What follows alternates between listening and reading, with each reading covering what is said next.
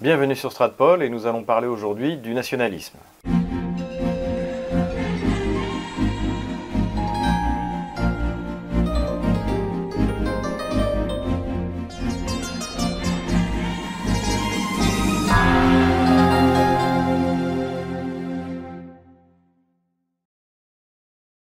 Donald Trump et Vladimir Poutine viennent de faire, chacun de leur côté, deux déclarations favorables à l'idée de nationalisme. La plus intéressante des deux déclarations est celle de Vladimir Poutine, euh, puisqu'il fait la différence entre ce qu'il appelle le nationalisme tolérant euh, à la russe et le nationalisme des cavernes. Il fait là, bien entendu, allusion au national-socialisme allemand ou encore au nationalisme ukrainien. C'est l'occasion euh, pour nous de revenir sur euh, les différents types de nationalisme euh, qui peuvent exister et qui ont pris naissance pour la plupart en Europe. Du point de vue chronologique, le premier nationalisme qui apparaît est le nationalisme germanique, qui est à l'origine est un nationalisme prussien, né au moment des, guerres napoléoniennes et lorsque la Prusse est battue à plat de couture par les armées napoléoniennes et que la Prusse est occupée. Le penseur emblématique de ce nationalisme germanique, eh c'est Fichte, qui publie alors les discours à la nation allemande. Par la suite, ce nationalisme allemand va euh, s'étayer, notamment par euh, Heinrich von Treitschke, qui lui également va compléter cette idée nationaliste en affirmant la toute-puissance de l'État et en préfigurant un peu ce que sera euh, le fascisme, hein, cette citation que l'on prête à Mussolini, nous prendrons vos enfants au berceau et nous vous les rendrons au cercueil. Donc il traduit bien en fait finalement cette, toute-puissance de l'État. Donc dans ses discours à la nation allemande de Fichte, euh, il essaie de combler, de pallier le fait que eh bien, l'Allemagne moderne, c'est-à-dire l'Allemagne issue de la Prusse, n'a pas de, profondeur historique. Et donc euh, il invente une, une histoire commune du peuple allemand qui soit fondée à la fois sur la langue et sur la race. Et finalement, c'est ce modèle de nationalisme qui va euh, l'emporter, euh, notamment au XIXe siècle, un peu partout, dans toutes, euh, les petites nationalités qui vont vouloir prendre peu à peu leur indépendance des gros empires, que ce soit l'Empire russe, que ce soit l'Empire austro-hongrois ou, l'Empire ottoman. Donc, cette réflexion sur le nationalisme allemand va aboutir finalement au national-socialisme et par l'affirmation de la supériorité de la race germanique sur euh, les autres races euh, européennes. Ce nationalisme de type germanique va également s'imprégner de darwinisme et fait que finalement, à la fin du, euh, XIXe siècle, de nombreuses nations ou de nombreuses races se considèrent comme supérieures aux autres. On a par exemple un racisme très fort, très marqué chez les anglo-saxons, et également bien sûr le racisme germanique qui va trouver euh, son apothéose euh, dans le national-socialisme hitlérien. Ce racisme et ce mépris pour les autres peuples européens se retrouvent également euh, dans le nationalisme ukrainien, notamment par des, les écrits notamment de, de Dimitro Donsov, qui d'ailleurs publie Nationalisme en 1926 au moment où sort le tome 2 du Mein Kampf de Hitler. Donc encore une fois, ce nationalisme répond en fait à une absence de profondeur historique qui est bien sûr encore plus importante euh, dans le nationalisme ukrainien que dans le, nationalisme allemand. À l'opposé de ce nationalisme racial et linguistique apparaît le nationalisme français. En fait, le nationalisme français naît assez tard et il naît de la défaite. C'est un système de défense. Il naît de la défaite de 1870 et de la perte euh, confirmée en 1871 de euh, l'Alsace et de la Lorraine. Donc ce nationalisme naît euh, au sein des milieux euh, patriotes français et finalement il est marqué par la volonté de reprendre l'Alsace-Lorraine et d'essayer de faire la chasse aux traîtres de l'intérieur, de ceux qui collaborent finalement avec, l'occupant allemand. Ce qu'il est important de souligner, c'est que contrairement au nationalisme allemand, eh le nationalisme français n'est pas un impérialisme. Euh, notamment, il n'est pas question euh, pour les nationalistes français euh, d'envahir une puissance voisine ou par exemple de s'engager dans l'idée coloniale, qui d'ailleurs est une idée proposée par la gauche avec le soutien de Bismarck, pour eh bien, que les Français ne regardent plus vers la ligne des Bauges, mais perdent leur temps, leur argent et leur puissance dans des aventures en Afrique ou en Asie, ce qui les empêchera de concentrer leurs forces vers l'ennemi principal qui est l'Allemagne. Cette différence fondamentale se retrouve dès la Révolution française, où les pulsions euh, impérialistes euh, ne sont pas celles des modérés de la Révolution, par exemple les, feuillants, n'est-ce pas, qui sont favorables à la monarchie constitutionnelle, mais euh, des Girondins qui veulent par la force imposer les idées révolutionnaires et qui, à peine arrivés au pouvoir, lancent la guerre contre le roi de Bohême et de Hongrie, contre les tyrans européens, donc au, nom de cet absolu révolutionnaire.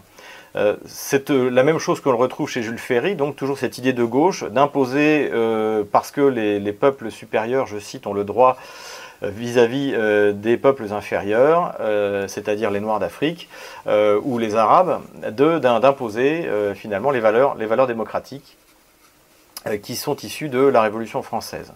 Et aujourd'hui, lorsqu'on regarde le discours notamment qui est tenu par Bernard Kouchner, euh, par Emmanuel Macron sur les derniers bombardements en Syrie, finalement, on a toujours le même discours de Jules Ferry ou des Girondins, c'est-à-dire de vouloir imposer euh, les valeurs dites démocratiques et de vouloir imposer en même temps une hégémonie euh, sur bien des peuples qui sont considérés en fait, même si ce n'est pas dit, comme inférieurs.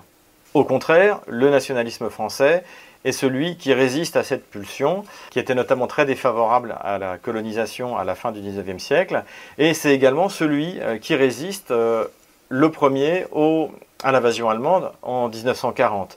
Hein, des gens comme Détienne d'Orve euh, eh bien, sont des catholiques monarchistes, où le général de Gaulle est connu également comme quelqu'un entre guillemets de plutôt réactionnaire. Alors que finalement, eh bien, des gens comme Pierre Laval, euh, qui sont les héritiers directs en fait de, Jules Ferry, eh bien, trouvent normal finalement que euh, une nouvelle idée européenne, donc incarnée par l'Allemagne nazie, s'impose, s'impose à la France. Le nationalisme français, comme le nationalisme russe, repose en fait sur une histoire, sur une profondeur historique. Comme je l'ai plusieurs fois dit dans des interviews ou, dans, ou sur cette chaîne, eh bien, euh, je considère que la nation, c'est quatre choses. C'est un territoire, un peuple, un État et une durée. Et euh, la France incarne dans ce sens la quasi-perfection justement de la construction nationale. Et c'est justement la grande différence euh, vis-à-vis, par exemple, de la, du nationalisme germanique ou euh, du nationalisme ukrainien. c'est cette profondeur, c'est le fait que la France est un processus qui a commencé il y a 1500 ans. Et cette durée est irremplaçable. Il n'y a aucun moyen, ni par la volonté, ni par euh, des lois euh, strictes ou répressives comme celles qu'on peut voir en Ukraine qui imposent un patois, euh, le patois ukrainien, pour remplacer la langue russe, qui est en fait la langue véritable des peuples qui habitent dans la, majorité de, ces territoires ukrainiens, eh bien, on ne peut pas l'imposer par la force et on ne peut pas de toute manière changer le fait qu'une nation qui a entre 1000 et 1500 ans de profondeur historique sera toujours plus forte et plus solide qu'une nation récente. Et c'est d'ailleurs un des points communs entre la France et la Russie, mais pas seulement, avec on peut mettre également l'Espagne, euh, la Pologne, euh, l'Angleterre, eh bien, c'est d'avoir des racines profondément enfoncées dans, l'histoire de l'Europe et qui remontent, euh, eh bien, qui remontent ou plus de 1000 ans, notamment par la, souvent par, la, par un baptême hein, qui, est, qui, est le, qui marque symboliquement le début de la construction nationale dans l'Europe chrétienne. Eh bien, ce sont, ce sont des points communs que, que, que nous avons et qui font que nos nations sont bien plus solides et résistent euh, davantage aux euh, aléas de, l'histoire et même aux grands malheurs de l'histoire. Alors, en guise de conclusion, euh, je voudrais répondre à, certains des, commentaires qui sont faits lorsque je parle de l'Ukraine. Je parle délibérément de, du régime oligarcho-nazi. Je ne dis pas oligarcho-fascisme parce que le fascisme est, est, avant tout une vision de l'État, donc qui correspond d'ailleurs à celle de Treitschke. Euh, de, de, suprématie de l'État, mais il n'y a pas tout cet aspect euh, euh, raciste qui vient finalement plutôt sur le tard lorsque le fascisme et le national-socialisme hitlérien se rencontrent. Et je ne parle pas non plus bien sûr de nationalisme parce que il s'agit de protéger le terme nationaliste. Je me considère personnellement comme un nationaliste français. Pour moi, il s'agit d'une exaltation du patriotisme le nationalisme français, finalement, c'est une manière d'exalter tout ce que la France a pu apporter à l'humanité, notamment dans, de manière scientifique, de manière euh, euh, intellectuelle, littéraire, de manière religieuse, car la France a largement contribué à répandre le, christianisme.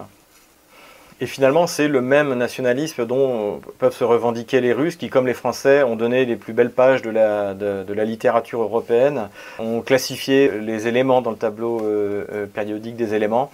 Donc à la fois un apport euh, intellectuel, littéraire, scientifique, qui est sans commune mesure vis-à-vis de la plupart du reste de l'humanité.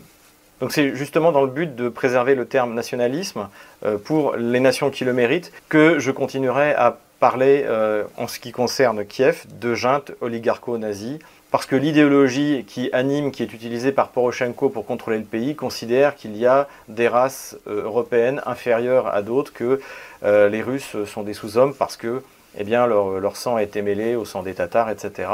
Tout ce genre d'ânerie qu'on écoute dans la bouche des, des leaders justement nazis ukrainiens. Et donc un nationaliste français n'a rien à voir avec un Paroubi, avec un Biletsky, avec un Yaroche qui sont responsables des massacres sur le Maïdan ou des massacres d'Odessa ou de Mariupol ou qui bombardent délibérément une partie de leur population euh, à l'artillerie ou au mortier euh, de ces Russes qui vivent euh, dans le Donbass. Si cette vidéo vous a plu, n'hésitez pas à mettre un pouce bleu, à vous inscrire à notre chaîne, à notre newsletter et à euh, contribuer eh bien, à notre effort. Euh, les coordonnées du compte PayPal sont euh, en bas de cette vidéo.